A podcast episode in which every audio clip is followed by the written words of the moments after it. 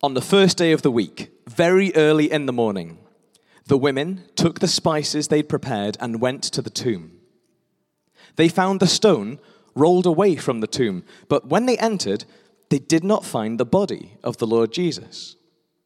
While they were wondering about this, suddenly two men in clothes that gleamed like lightning stood beside them. In their fright, the women bowed down with their faces to the ground, but the men said to them, Why do you look for the living amongst the dead? He is not here, he has risen. Remember how he told you while he was still with you in Galilee the Son of Man must be delivered over to the hands of sinners, be crucified, and on the third day be raised again. Then they remembered his words. when they came back from the tomb, they told all these things to the eleven and to all the others. It was Mary Magdalene, Joanna, Mary the mother of James, and the others with them who told this to the apostles. But they did not believe the women, because their words seemed like nonsense. Peter, however, got up and ran to the tomb. And bending over, he saw the strips of linen lying by themselves, and he went away wondering to himself what had happened. We're going to skip just a little bit. In verses 13 to 35, two of the disciples, they go for a wander to Emmaus, and they meet a man who explains about the crucifixion, how it had to happen, and then that guy reveals to them that he is, in fact, Jesus. So we'll pick up as those guys realize this and sprint back to tell the others. Here's verse 36. While they were still talking about this, Jesus himself stood among them and said to them, Peace be with you. They were startled and frightened thinking they saw a ghost. He said to them, Why are you troubled? Why do doubts rise in your mind? Look at my hands and my feet. It's I, myself. Touch me. See, a ghost does not have flesh and bones, as you see I have. When he'd said this, he showed them his hands and his feet. And while they still did not believe it, because of joy and amazement, he asked them, Do you have anything here to eat? They gave him a piece of broiled fish, and he took it and ate it in their presence. He said to them, This is what I told you while I was still with you. Everything must be fulfilled that is written about me in the law of Moses, the prophets, and the Psalms. Then he opened their minds so that they could understand the scriptures. He told them, This is what is written the Messiah will suffer and rise from the dead on the third day. And repentance for the forgiveness of sins will be preached in his name to all nations, beginning at Jerusalem. Amen. He is risen. He's risen indeed. Hallelujah. If anyone's thinking, what is that? That's a traditional Easter greeting that, um, that someone, who was it? Might have been Maddie, said that first time she went to church and they saw people, she saw people do that, she thought, what cult have I wandered into? Who knows these secret words? He is risen. He's risen indeed. Hallelujah. Thanks, friends. Bit traditional for us, but I like it. It was all part of the plan. The story of Easter Sunday is a story where the disciples didn't quite get what was going on, couldn't grasp the enormity of what was happening, couldn't quite believe that their friend and master was really risen from that brutal death of Good Friday. But, I mean, can we blame them?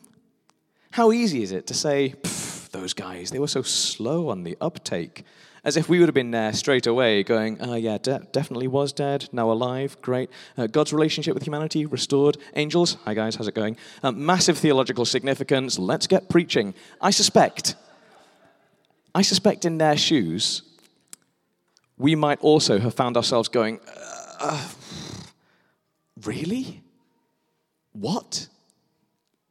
And I love how human, how confused, how stuttering, how bumbling the disciples are, because that is exactly how real people act. This story is so much more credible, so much more real, because I can see that response in the disciple and go, yeah. That first Easter Sunday morning was exciting, bewildering, and still mixed with pain, but exciting. Jesus' death somehow hadn't been the end of the story. And as Jesus' friends and followers piece together what's going on, the awe and the creeping hope oh, it must have been wonderful. But it was all part of the plan. And as Maddie said in her lovely reflection on Good Friday, which I think you can catch again online soon, God was so gentle with Jesus' overwhelmed friends.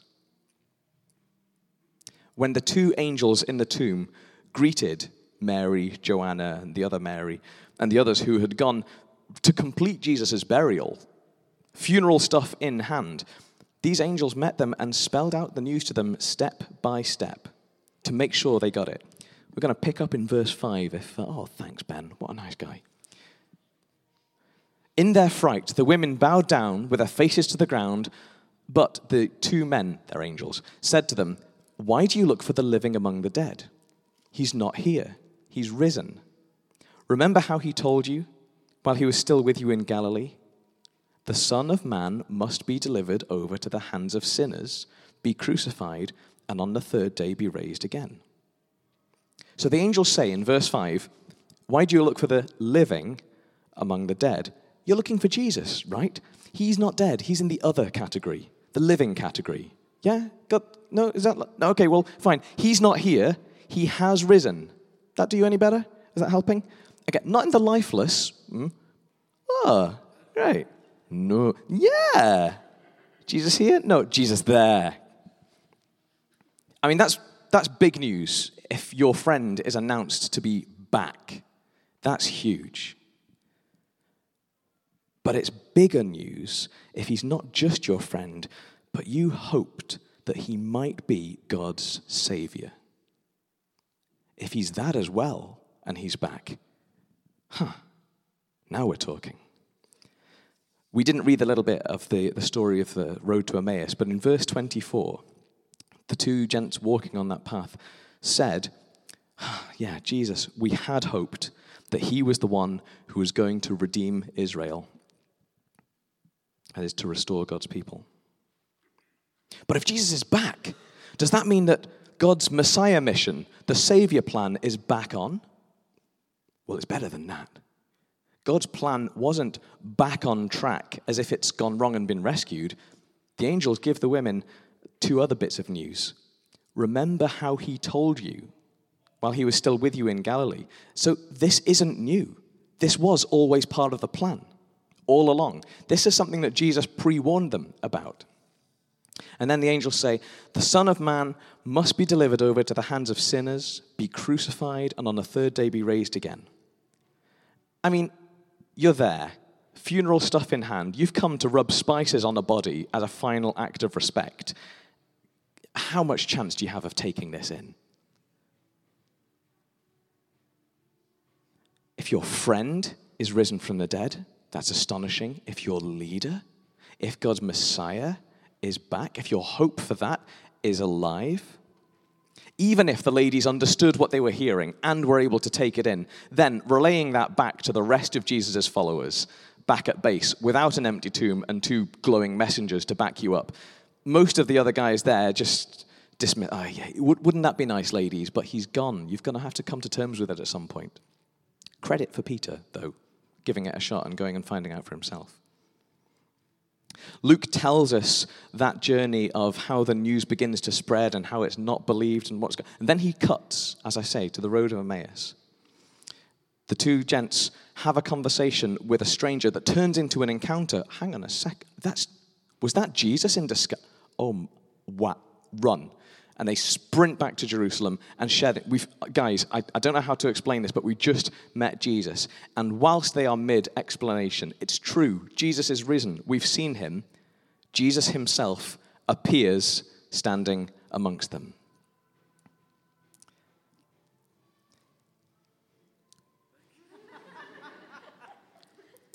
At this point in my sermon prep, I stopped writing for a minute.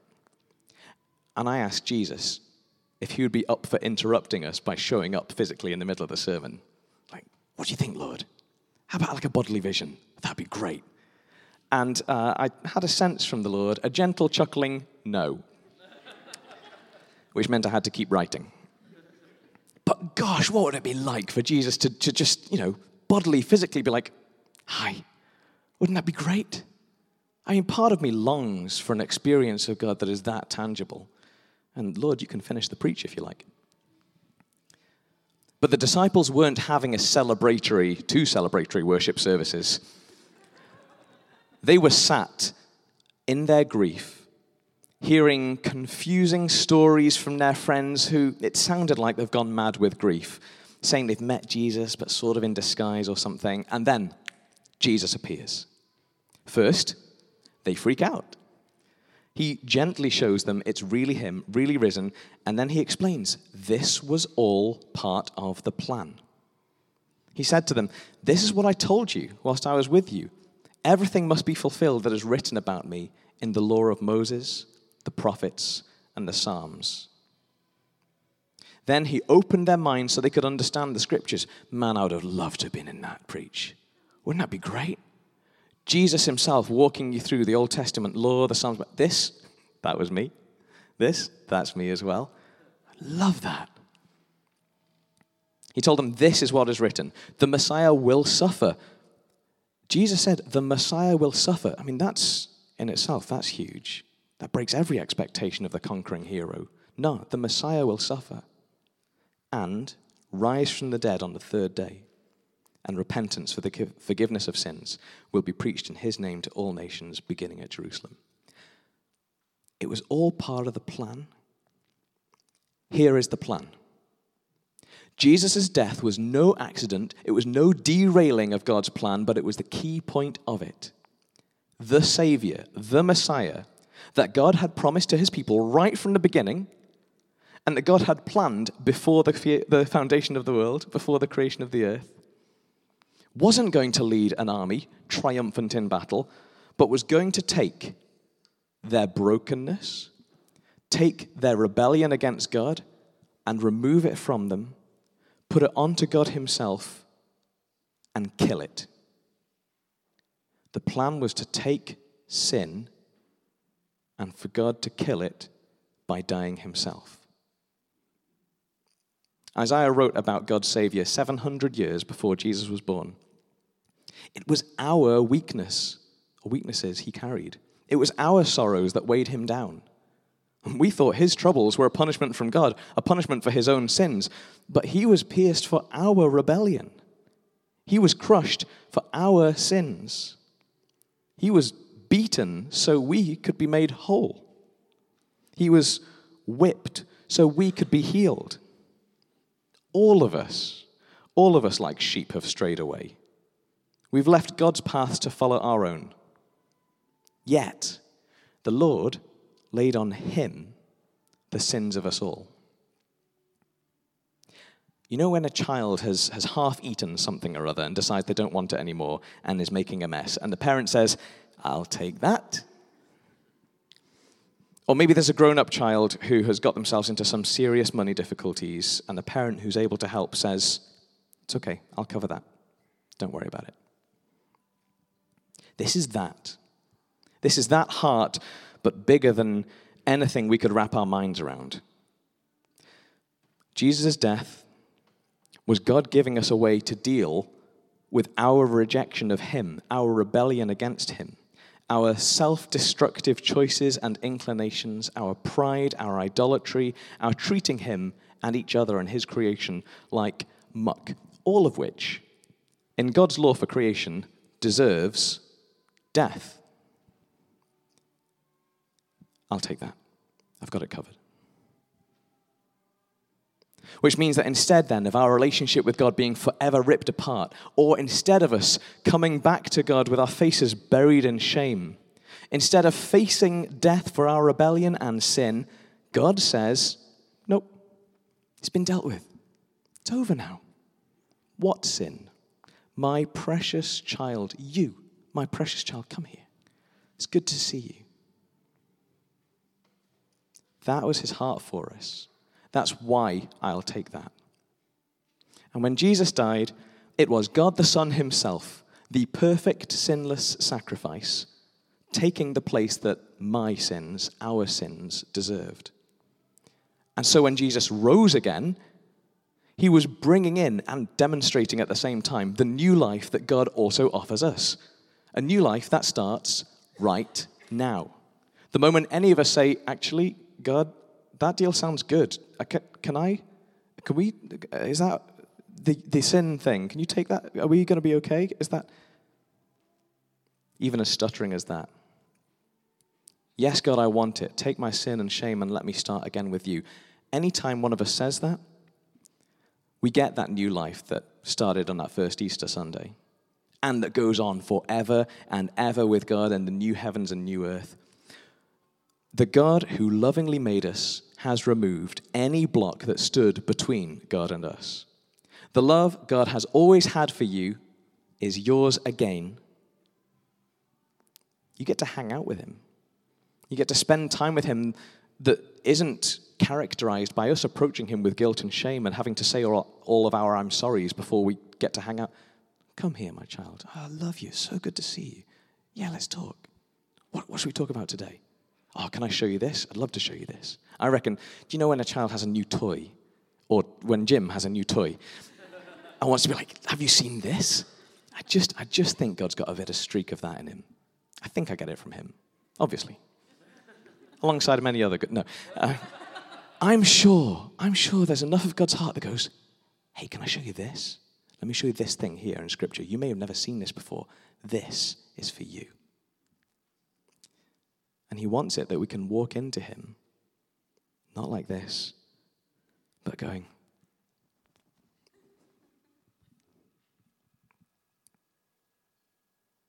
Not only do we get that welcome in God, but we can get to know the one our soul was designed by and designed to be fulfilled by. We can even learn to carry his kingdom with us in this broken world and show his love and his healing power to those around us. That is news worth a chocolate egg or two, isn't it? I think so. I think it's brilliant. The writer of the book of Hebrews, who borrows a metaphor from how worship was carried out in the Jerusalem temple, put it this way And so, dear brothers and sisters, we can boldly enter heaven's most holy place. That's where God is. Because of the blood of Jesus. By his death, Jesus opened a new and life giving way through the curtain into the most holy place. And since we have a great high priest who rules over God's house, that's Jesus, he's looking after us, let us go right into the presence of God with sincere hearts, fully trusting him. For our guilty consciences have been sprinkled with Christ's blood to make us clean, and our bodies have been washed with pure water. Let's hold tightly without wavering to the hope that we affirm, for God can be trusted to keep his promise. Which means it was all part of the plan. And it was better news than those shell shocked friends of Jesus could ever have hoped for. It wasn't, Jesus has come to overthrow the government. It was, Jesus has brought in God's kingdom even in the middle of this hurting world. He told them, This is what's written the Messiah will suffer and rise from the dead on the third day, and repentance for the forgiveness of sins will be preached in his name to all nations, beginning at Jerusalem. The plan is anyone who wants to turn to God, which is what the word repentance means, can be completely forgiven of all our sins because of Jesus. And that is for all people all people. And also, because Jesus didn't die a second time. You know, there were some other resurrections in the Bible. I went and had a look at them. Some of them are pretty fun. Check out the one where Elisha's body resurrects someone. That's brilliant. So, you, you bury your friend, your friend is resurrected in a miracle. Wow, that's amazing. You've got a second funeral to pay for. Not so with Jesus. Jesus is not has risen, Jesus is risen. We're still talking to him today. It's the same Jesus. It's the same conversation partner who was raised from the one death he had and is alive.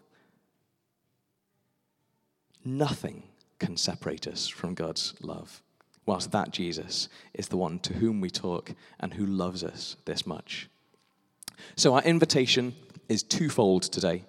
Firstly, if you haven't already, or if it's been a while, an invitation to accept God's offer, like Jesus' friends that morning, to be able to find ourselves face to face with God again, despite everything that we think might disqualify us.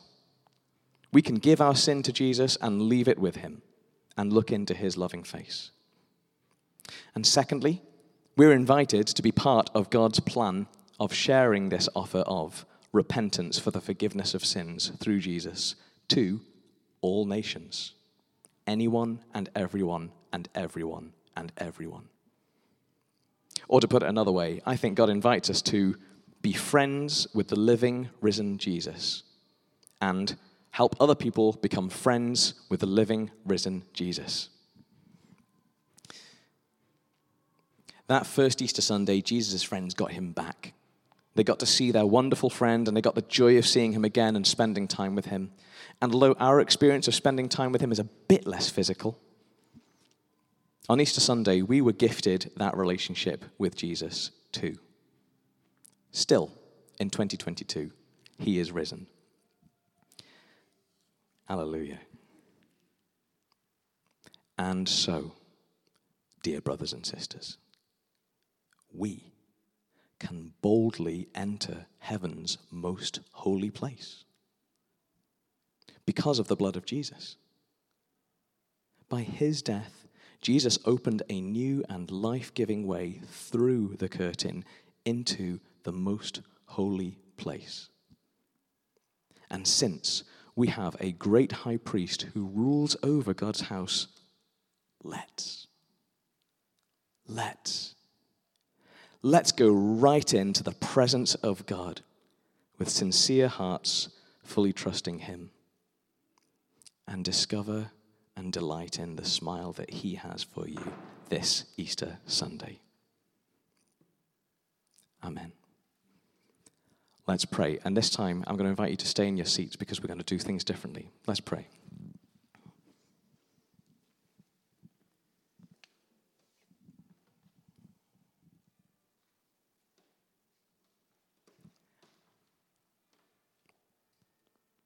It's not too late, Lord, if you want to show up. That'd be really good. No? Okay. Yeah, but jokes aside, Lord Jesus, we would love to see you.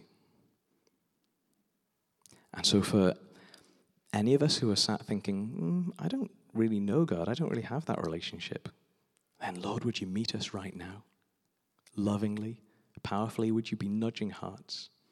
Come and say, Here I am. I would love to know you.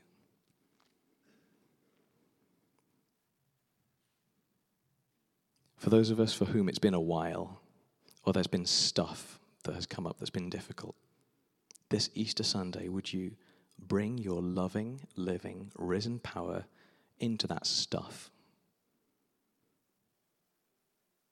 And again, show us, not just in cheap words, but in truth, how much you love us, please, Lord Jesus.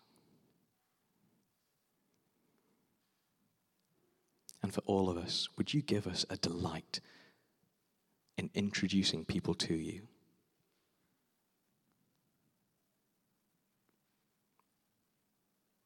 In all ways, we pray, Come, Holy Spirit of God, and fill us and have your way amongst us. In Jesus' powerful and beautiful name. Amen.